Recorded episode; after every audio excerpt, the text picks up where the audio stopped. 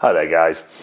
For me, one of the biggest advantages of kite surfing over, for example, windsurfing, which is where I originally started my water sports adventure, has always been the portability of it. Yeah, the jumping, things like that are all great, but for me, the idea of just rocking up at any old beach anywhere in the world with a bag and a board and off you go really appealed.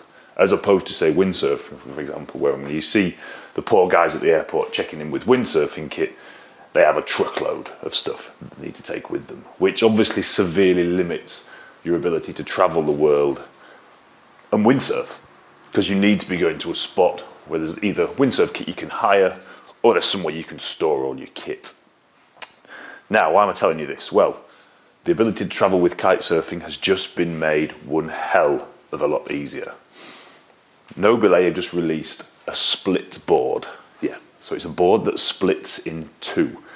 Now, these are available as twin tips or as surfboards. And I, for one, am getting very excited about trying one. We haven't got our hands on one yet, but I just wanted to bring them to your attention for any of you that are travelling to wilder and more remote places. These things look the bomb. From the tests that I've seen and I've heard from other people, they work really nicely. They don't fall apart underneath your feet, and they feel more or less as nice as a normal board you would buy. Yeah, they are a bit more pricey, obviously, at the moment as it's new technology, but I expect to see the price coming down. We'll be bringing you a review as soon as we get our hands on one, which I'm hoping will be very soon indeed.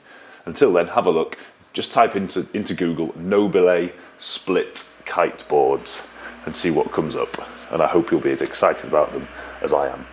Nice one, guys. Speak to you soon.